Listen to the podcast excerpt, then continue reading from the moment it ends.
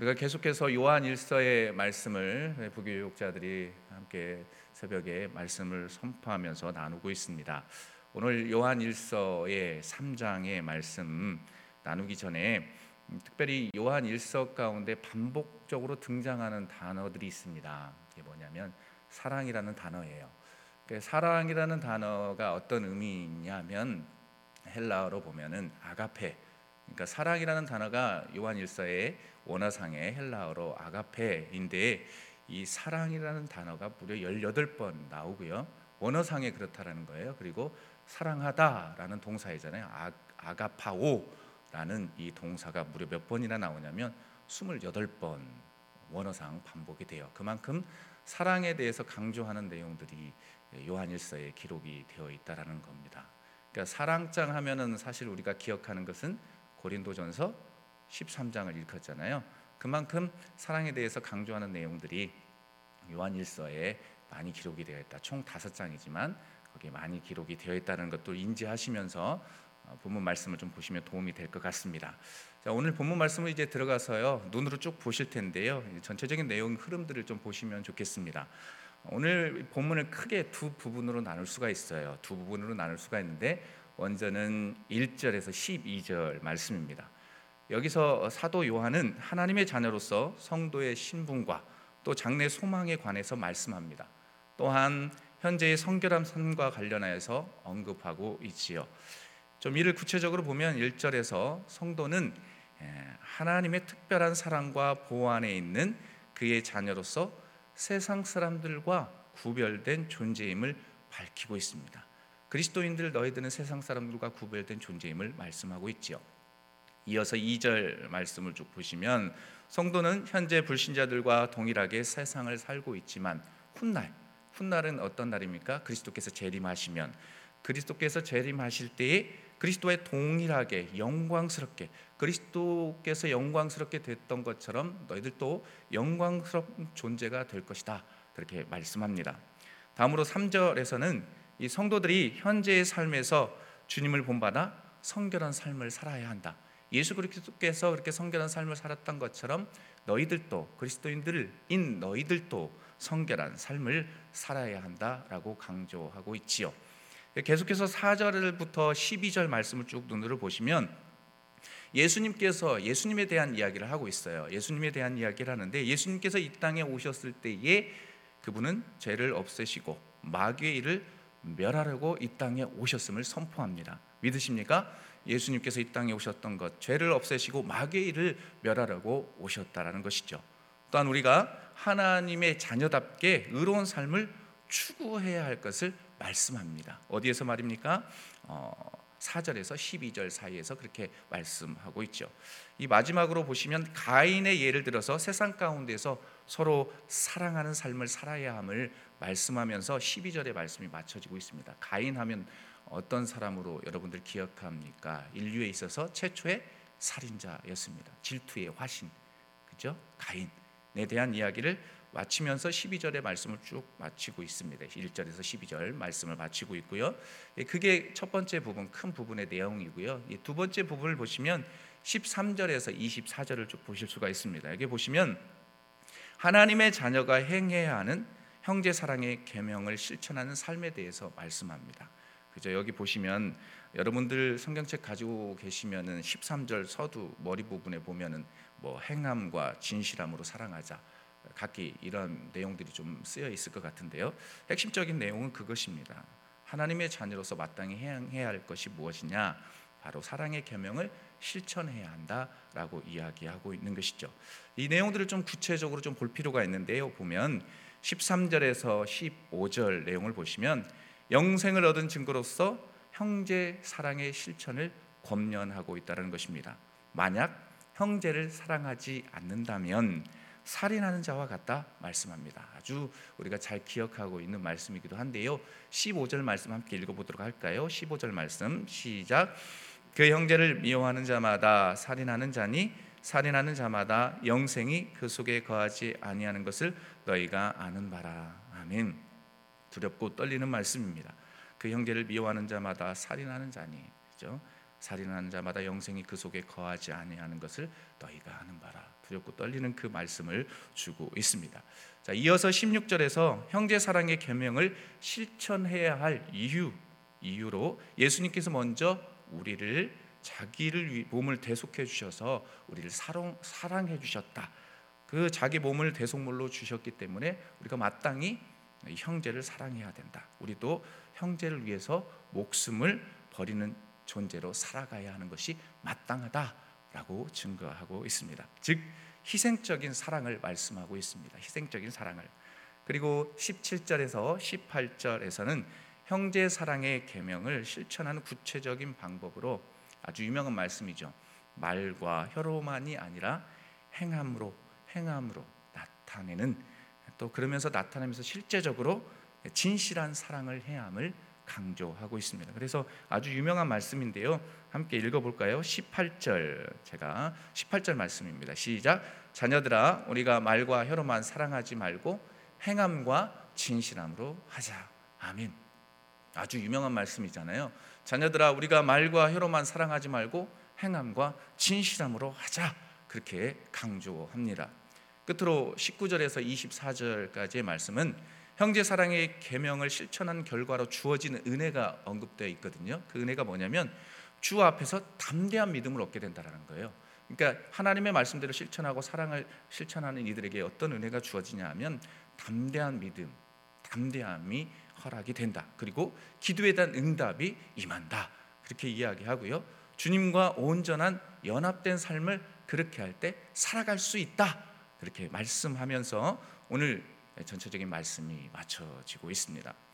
이와 같은 말씀들 스토리들을 제가 장황하게 이야기했는데 뭐 두서없이 이야기한 것 같지만 이 이야기들 속에서 우리가 이 새벽 깊이 생각할 것은 바로 사랑에 대한 의미를 생각하면서 우리가 잊지 말아야 할 두 가지 영적인 교훈을 나누고자 합니다. 먼저는 형제 사랑은 우리에게 있어서 생명과도 같음을 잊지 말라라는 것입니다. 한번 따라해 볼까요? 형제 사랑은 우리에게 있어서 생명과도 같음을 잊지 말라.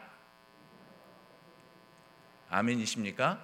10절 하반절 말씀 보면 이렇게 증가합니다. 10절 전체적으로 한번 띄워 주시고요. 10절 말씀 보시면 제가 하반절 말씀인데 형제 사랑하길 거기서부터 읽습니다. 형제를 사랑하지 아니하는 자는 하나님께 속하지 아니하니라. 아멘. 형제를 사랑하지 아니하는 자는 하나님께 속하지 아니하니라. 10절 그대로 띄워 주시면서 보실 텐데요. 10절 상관절 말씀 보면 어, 무엇이 등장하고 있습니까? 사도 요한은 하나님의 자녀와 마귀의 자녀를 구분하고 있습니다. 여러분은 하나님의 자녀입니까? 마귀의 자녀입니까? 하나님의 자녀입니다. 아멘입니다. 그런데요, 그 구분의 기준 가운데 하나를 사도 요한은 형제 사랑에 대한 여부를 통해서 구분하고 있다는 겁니다. 형제를 얼마나 사랑하고 있느냐. 그러면서 그는 형제를 사랑하지 않는 자는 하나님의 자녀가 아니다. 하나님의 자녀가 아니다라고 단호하게 선포하고 있습니다. 이 말씀은 실로 우리에게 있어서 큰 충격, 큰 충격을 주는 말씀이 아닐 수 없습니다. 저도 이 말씀을 또 늘 보지만 항상 많이 보지만 과연 나는 어떨까라는 생각을 해봅니다. 나는 과연 하나님의 자녀답게 살아가고 있는 것일까? 나는 그런 질문들을 해 보았습니다. 어쨌든 이 말씀을 봤을 때 실로 큰 충격이었고 두려움에 휩싸였다는 것이죠. 왜냐하면 이 말씀에 걸려 넘어지지 않는 사람들이 아무도 없기 때문입니다. 저와 여러분들 다 넘어질 겁니다. 세상을 살아가다 보면 미워하는 사람도 생기기 마련 아닙니까? 어찌 좋은 사람만 있겠습니까? 누구나 인생을 살아가다 보면 사랑하고 섬긴다라는 일 결코 쉬운 일이 아닙니다. 그것을 주님이 아실까요? 모르실까요? 주님이 다 알고 계십니다. 너무나도 잘 알고 계셨던 것이죠. 그리고 사실 그 시대 가운데 그리스도인 가운데 그리스도인들 가운데 이런 사랑에 대한 실천에 대한 문제점들이 많았기 때문에 사실 사도 요한을 통해서 이 말씀을 하나님께서 주고 계시는 것인데요. 너무나도 잘 아셨어요. 연약한 존재가 인간인 것을. 자 그렇다면 왜 연약한 인간 아셨던 그 주님께서 사도 요한을 통해서 이러한 말씀들을 하고 계시는 것일까요? 그러면 도대체 이러한 말씀을 주신 까닭이 무엇일까요? 바로 양심의 가책을 가지고 살아가라는 것입니다. 한번 따라해 볼까요? 양심의 가책을 가지고 살아가라. 양심의 가책을 가지고 살아가라 그렇게 말씀하고 있는 겁니다. 그러니까 자신을 돌아보는 겁니다. 그러니까 누군가에게 마음을 아프게 했다면 자신을 성찰하는 겁니다. 그러니까 담임 목사님께서 늘 이야기하시잖아요. 쌍방간에 어떤 문제가 생겼을 때는 서로 간의 문제지 일방적이진 않아요. 그러니까 삶을 돌아보느냐 안 돌아보느냐. 그러니까 양심이 있느냐 없느냐가 중요합니다. 그런데 인생길을 살아가다 보면 양심에 화인 맞은 자가 있어요. 자신에 대해서 모르는 사람들, 자신의 잘못을 깨닫지 못하는 이들, 그들은 그냥 어, 우리 이진호 목사님이 저한테 한 표현이 있습니다. 그냥 그들은 정신병자로 여겨라. 그리고 극률함을 가지라. 그죠? 기도해라. 그런 이야기들을 했던 이진호 목사님의 말이 떠올라서 이야기하는 겁니다. 어쨌든 그러면서 극률함을 갖는 겁니다. 어쨌든 우리가 삶을 살아갈 때 양심의 가책이 있느냐 없느냐 또 양심이 살아 있느냐 없느냐가 중요한 것이죠. 그러면서 또한 연약한 가운데 우리가 할 것은 뭐냐면 주님을 의지하는 삶을 살아내는 것입니다.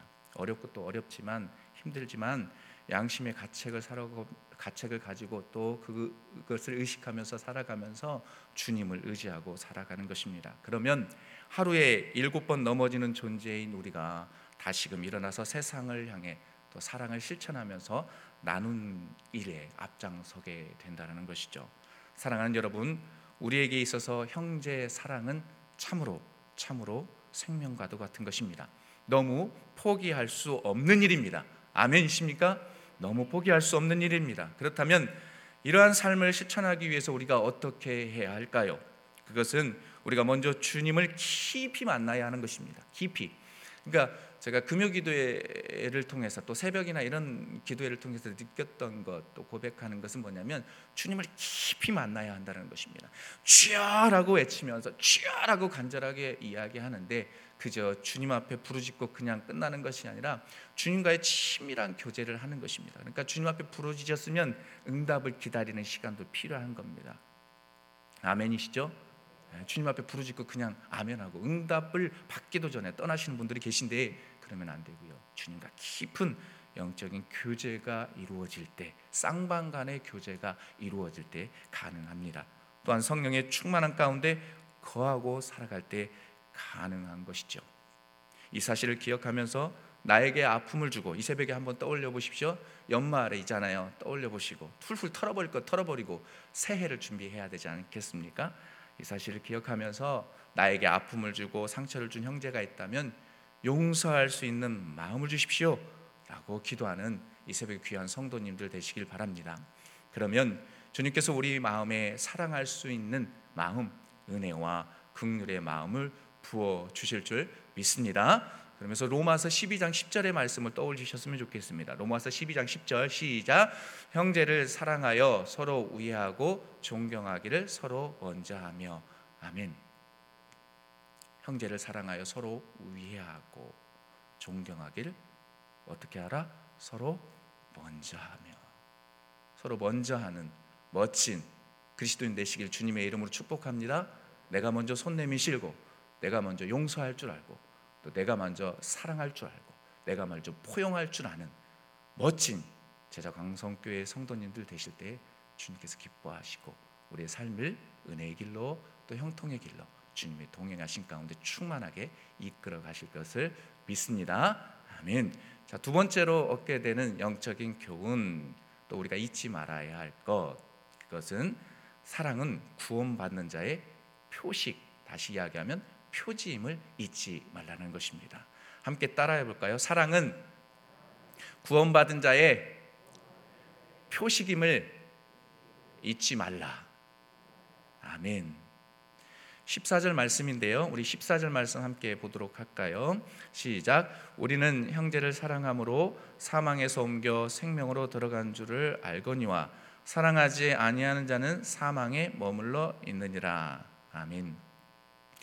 이 말씀은 사랑의 복음을 전하는 사도 요한의 주요 핵심 사항이라 할 수 있습니다. 즉 사망에서 생명으로 들어간다라는 것 무엇일까요? 거듭난다라는 것을 말씀합니다. 거듭난다라는 것. 이 거듭남은 우리의 심령 안에서 이루어지는 변화이죠. 우리 내면 안에서 어, 이루어지는 변화를 일컫습니다. 그러므로 눈으로 명백히 드러나는 것은 아닙니다. 눈으로 볼 수 있는 것은 아니지요. 쉽지 않습니다. 드러나는 게 쉽지 않습니다. 그런데 사도 요한은 거듭남의 표식을 눈으로 보는 행위 가운데 찾고 있다는 거죠. 눈으로 보는 행위 가운데 찾고 있다는 것. 그중 가장 중요한 표식이 바로 무엇이냐면 형제 사랑이다. 형제 사랑임을 말씀합니다. 세상 사람들도 형제를 사랑하기는 합니다. 내 이웃을 사랑하긴 합니다. 그러나 그들은 자신의 마음에 맞는 사람들만 사랑합니다.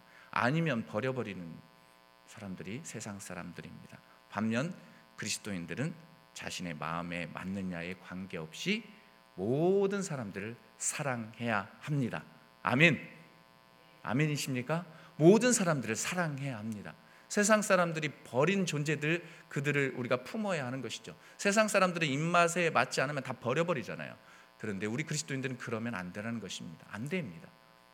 근데 혹여나 그런 마음들이 우리 내면에 작동하고 있다면 회개하셔야 되겠고 하나님 용서해 주십시오. 나의 입맛에 따라서 사람을 취하고 버리는 그런 삶을 살았습니다. 용서해 주십시오. 라고 기도하셔야만 하는 것이죠. 어쨌든 우리 그리스도인들은 모든 사람들을 품어야 한다는 것입니다. 모든 사람들을 사랑해야 한다는 것이죠. 왜 그렇습니까? 왜 그럴까요? 우리 주님께서 그렇게 명령하셨기 때문입니다. 그렇게 명령하셨으니까 네 이웃을 내 몸과 같이 사랑하라 그렇게 말씀하셨잖아요. 그러니까 사랑하는 겁니다. 하지만 이 계명은 너무나 지키기 어려운 말씀인 것 같습니다. 너무나 버겁습니다.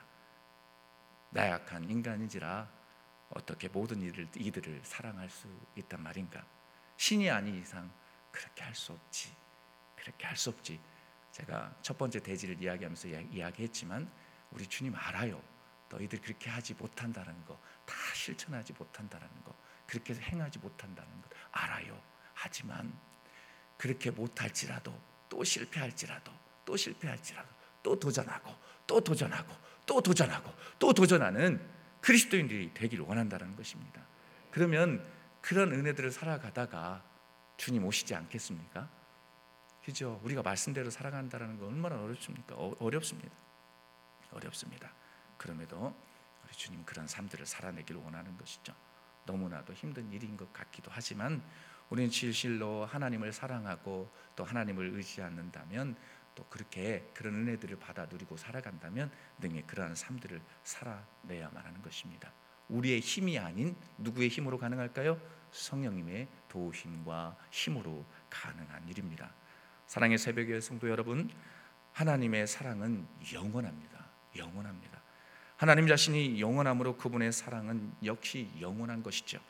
그래서 요한일서 4장 7절과 8절 말씀 보면 아주 유명한 말씀인데요. 함께 읽어 볼까요? 시작. 사랑하는 자들아, 우리가 서로 사랑하자. 사랑은 하나님께 속한 것이니 사랑하는 자마다 하나님으로부터 나서 하나님을 알고 사랑하지 아니하는 자는 하나님을 알지 못하나니 이는 하나님은 사랑이심이라. 아멘. 사랑은 하나님의 속성 가운데 하나입니다. 즉 우리는 하나님의 형상으로 창조되었기에 하나님의 속성 가운데 하나인 사랑을 알 수 있게 되는 것이죠. 그 사랑의 마음이 우리의 내면에 자리 잡고 있습니다. 그 사랑의 마음이 우리 내면에 거하고 있습니다. 그렇게 내면에 있는 사랑의 마음이 힘차게 아주 힘차게 그 있잖아요. 자동차가 시동을 날씨가 추운데요. 시동을 걸면은 잘 안 걸릴 때가 있잖아요. 펌프질, 흡입 압축 폭발 백이 막 있거든요. 행정 사이클이. 어쨌든 그것이 자동차가 움직이기 위해서는 영 폭발이 강해야 되잖아요. 작동이 잘 돼야지 자동차도 굴러가는 것처럼 우리 그리스도인들도 내면에 사랑의 마음이 있거든요. 사랑이라는 것이 있어요. 왜냐하면 그리스도를 여러분들이 사랑하잖아요. 아멘이시죠? 그리스도를 사랑하고 하나님의 형상대로 창조된 자들이 바로 우리기 때문에 우리 내면에 그런 것들이 있어요. 사랑이 자리 잡고 있다는 거죠. 그러니까 그것을 일할 수 있게끔 내어드리는 일이 중요한 거잖아요. 그것을 그래서 작동할 수 있게끔 그리고 그게 작동하는 대로 또 그것이 풍성하게 성령의 충만함을 통해 젖어들어서 세상 가운데 흘러갈 수 있도록 우리의 전 존재를 하나님 앞에 내어드리는 저와 여러분들이 되어야 한다는 것이죠. 그러면 살아갈 수 있습니다. 우리의 삶 속에서 우리의 모습을 통해서 형제 사랑의 표식을 나타낼 수 있게 되는 것이죠. 사랑의 성도 여러분, 사랑은 구원받은 자의 표식입니다. 세상 사람들은 사랑이라는 것을 알지만 그것은 불완전한 사랑인 것이죠. 세상의 사랑은 불완전한 사랑입니다. 하지만 우리 그리스도인들은 완전한 사랑들을 행할 수 있습니다. 바로 그리스도께서 우리를 향한 사랑을 먼저 보여주셨기 때문입니다. 먼저 우리에게 그리스도의 크신 사랑을 보여주셨습니다. 보여주셨다는 것이죠. 그 말씀이 16절에 기록이 되어 있습니다. 16절 말씀 읽도록 하겠습니다. 시작. 그가 우리를 위하여 목숨을 버리셨으니 우리가 이로써 사랑을 알고 우리는 형제들을 위하여 목숨을 버리는 것이 마땅하니라. 아멘. 다시 마음을 담아서 우리의 마음을 담아서 다시 한번 시작. 그가 우리를 위하여 목숨을 버리셨으니 우리가 이로써 사랑을 알고 우리는 형제들을 위하여 목숨을 버리는 것이 마땅하니라. 아멘. 아멘이십니까? 그가 우리를 위하여 목숨을 버리셨습니다. 누구 말입니까? 예수 그리스도께서 우리를 위해 목숨을 버리셨습니다. 이로써 우리는 사랑을 알고 우리는 형제들을 위하여 목숨을 버리는 것이 마땅하다 그렇게 말씀합니다. 우리를 위해 목숨을 버리신 예수님의 사랑을 잊지 않는 것입니다. 예수 그리스도의 사랑을 기억하는 것입니다. 영원토록 기억하는 것입니다. 죽을 수밖에 없었던 우리들을 용서해 주셨고 우리를 위해 이 땅에 오셨던 그 예수 그리스도의 사랑 이 대림절의 기간을 보내면서 그 은혜들을 기억하면서 서로 사랑하는 것입니다. 그러면 우리 삶 속에서 그리스도를 향한 그 사랑을 통해서 은혜를 통해서 형제 사랑에 대한 표식이 나타나게 될 줄 믿습니다. 그 나타냄을 통해서 하나님이 기뻐하실 것이고요. 하나님이 기뻐하시면 누가 또 기뻐할까요?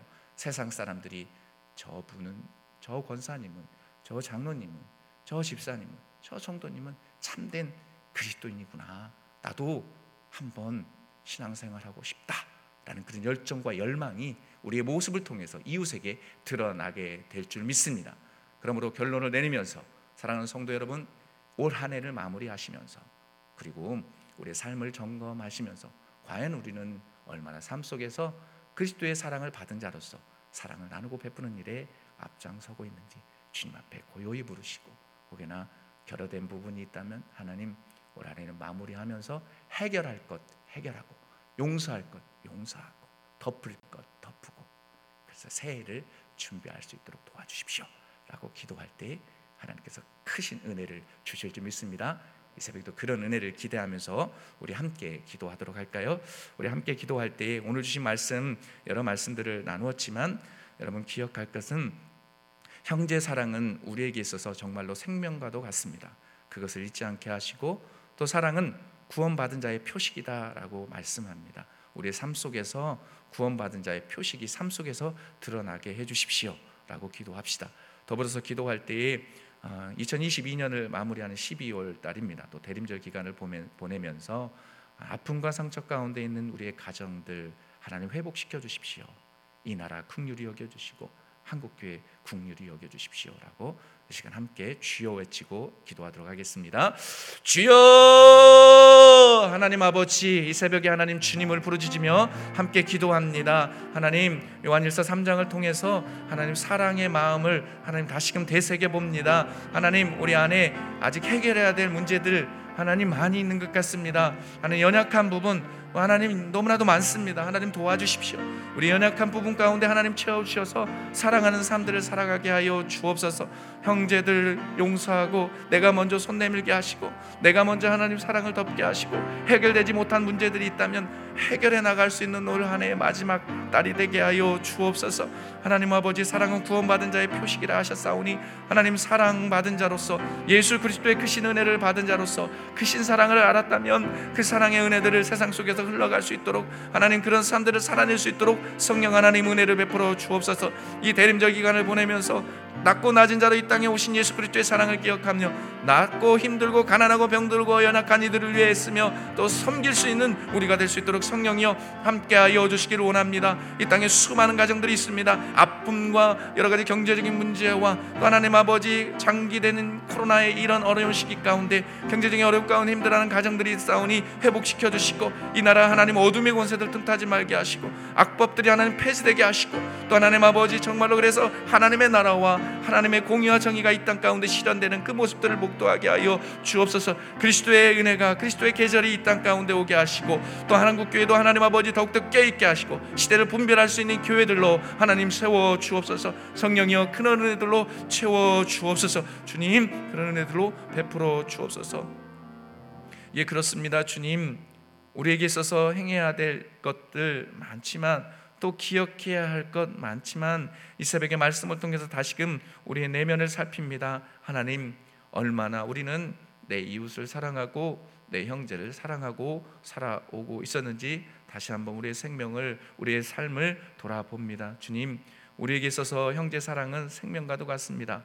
사랑은 구원받은 자의 표식이라라고 말씀하셨는데 그러한 모습들이 삶 속에서 드러나게 해 주옵소서. 우리는 연약하기 때문에 주님 의지하지 아니하면 그런 삶들을 살아갈 수 없습니다. 주님 그런 삶들을 살아내서 이 대림절 기간에 정말로 힘들고 어려워하는 사람들 용서할 사람들이 있다면 가서 먼저 용서하게 하시고 또 하나님 그래서 회복되는 그런 은혜가 있게 하여 주옵소서 그런 은혜들을 기대하면서 또 2022년 12월을 잘 마무리하고 또 새해를 준비해 나갈 수 있는 우리 모두가 될 수 있도록 도와주시기를 원하옵고 거룩하신 예수님의 이름으로 기도하옵나이다. 아멘. 주여! 주여!